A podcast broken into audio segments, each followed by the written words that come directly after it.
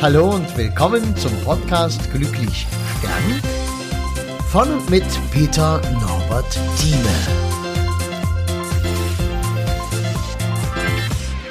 Ja, hallo und ich grüße dich ganz herzlich.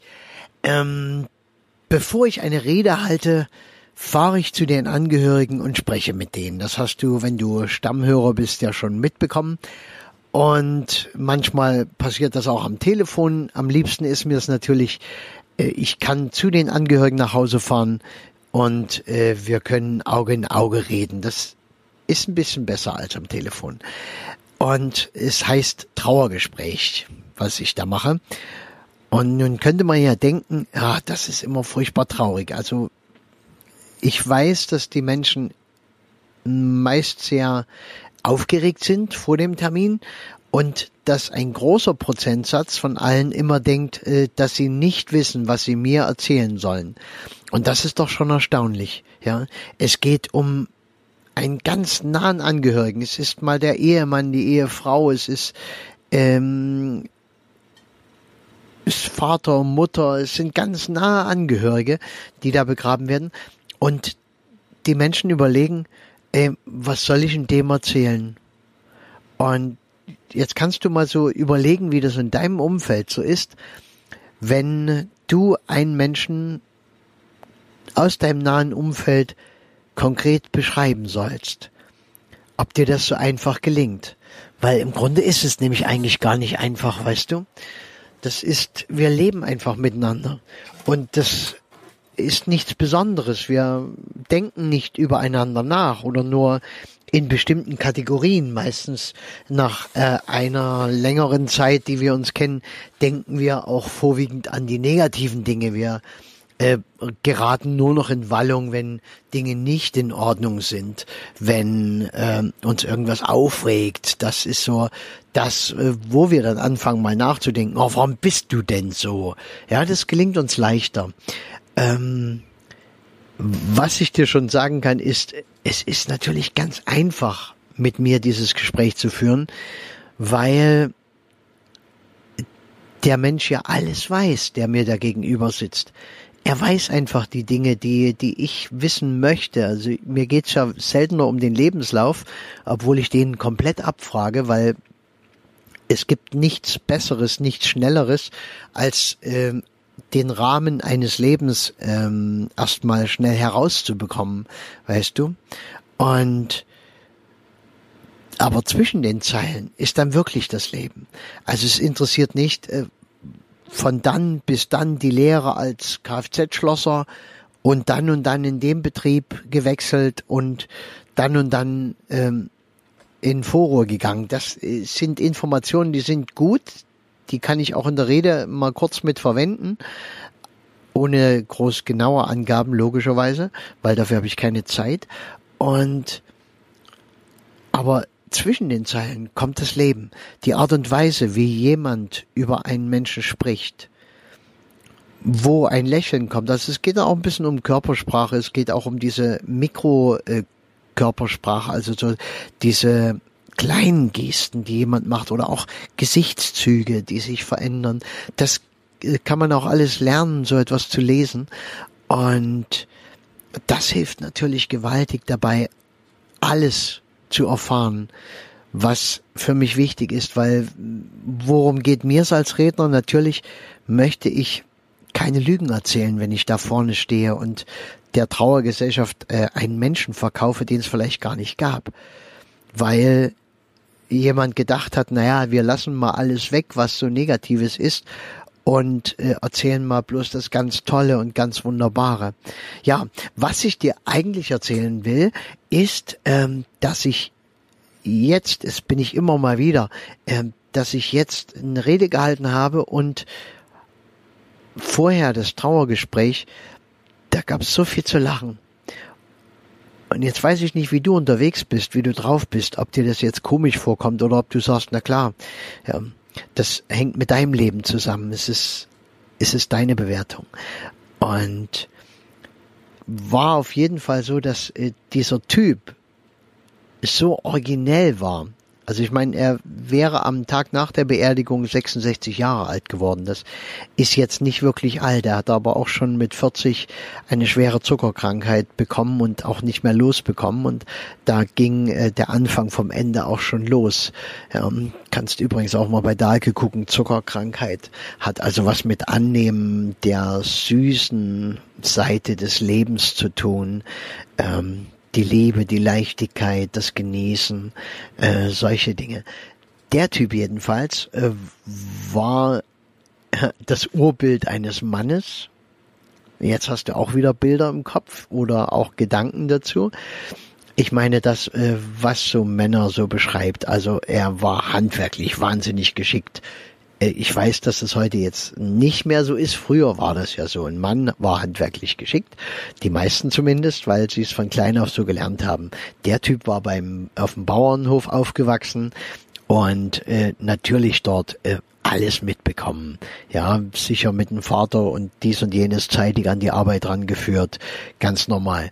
Und ähm, er war wahnsinnig neugierig wie etwas funktioniert. Also selbst wenn sein Urlaub auf der einsamen Almhütte war, den das Ehepaar verbracht hat mit Freunden, dann musste er auf dieser einsamen bewirtschafteten Almhütte irgendwie dann mal in, in den Hinterraum gehen und gucken, wie dieser Stromgenerator da funktioniert und wie die das machen, dass die dort oben Strom haben.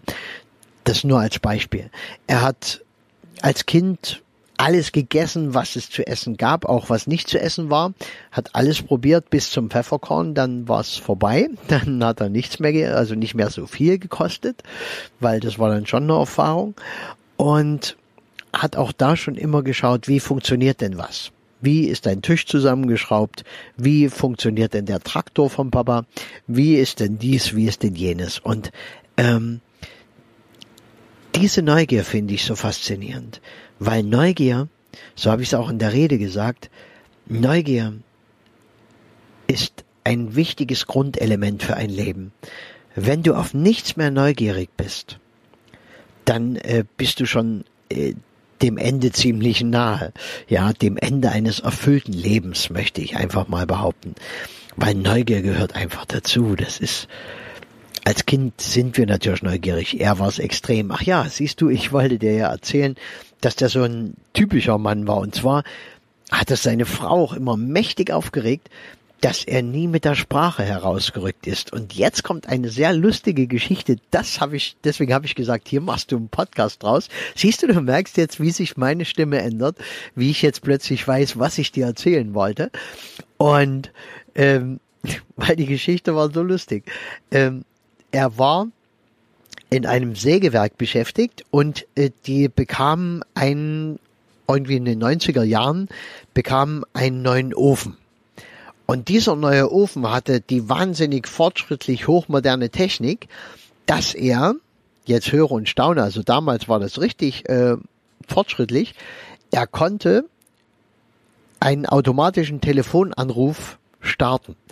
Der Ofen wenn ein Defekt vorlag. Das heißt also, ein paar Relais haben umgeschaltet und, weiß ich, Transistoren und irgendwas haben irgendwas gemacht. Und dann wurde an dem Betriebstelefon eine Nummer gewählt. Und zwar von einem Service-Mitarbeiter, was dieser Mann war.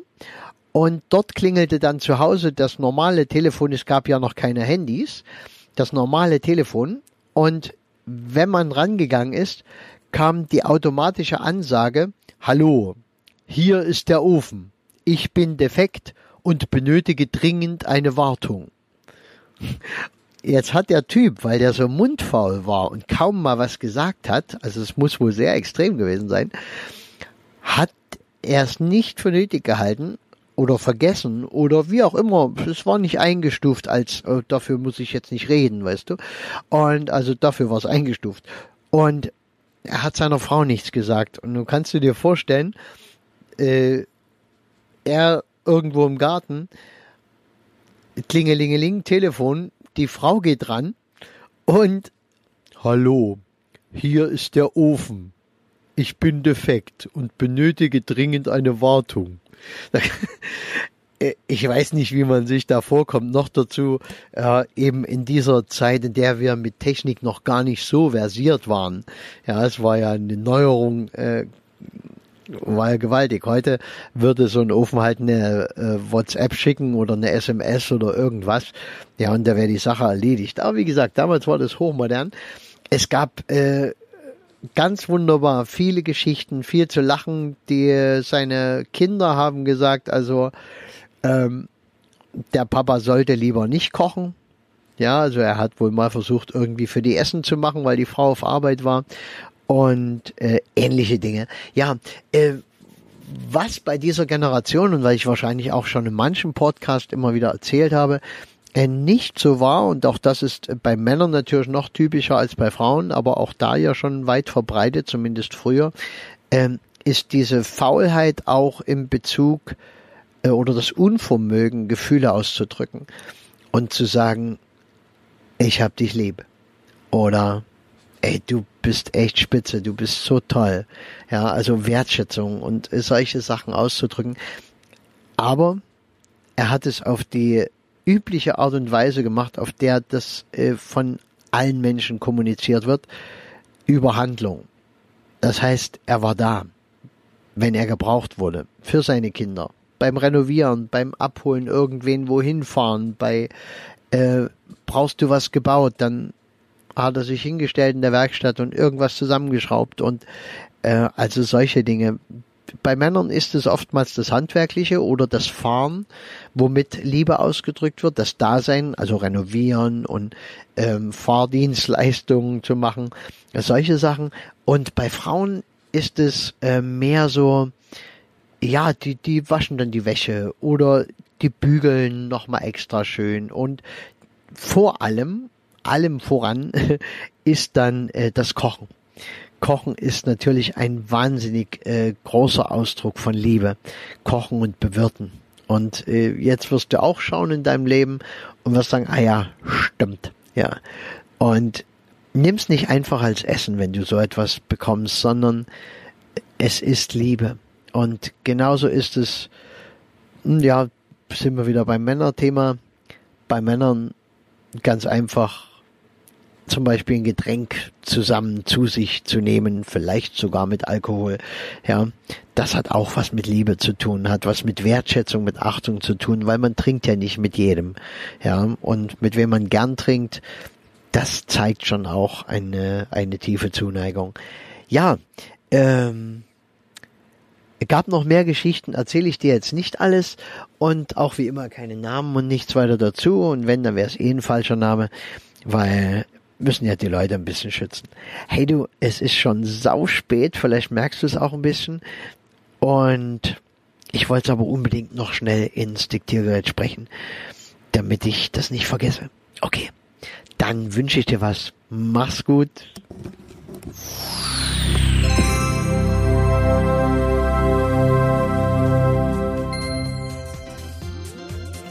Ja, und das war's auch schon wieder wenn du irgendwas wissen magst, was schreiben magst, Kontakt aufnehmen magst, am besten über www.peternorbertthieme zusammengeschrieben, einfach ohne Leerzeichen, ohne alles.de. Und ich würde mich freuen über einen Kontakt, auch was du zum Beispiel von meinem Projekt hältst, Glücklich sterben, was ja nun langsam schon gewaltige Ausmaße annimmt einfach die Bestattungskultur im Abendland zu verändern. Ich finde es eine geniale Idee. Vielleicht bist du mit dabei. Schauen wir mal. Ich danke dir. Mach's gut.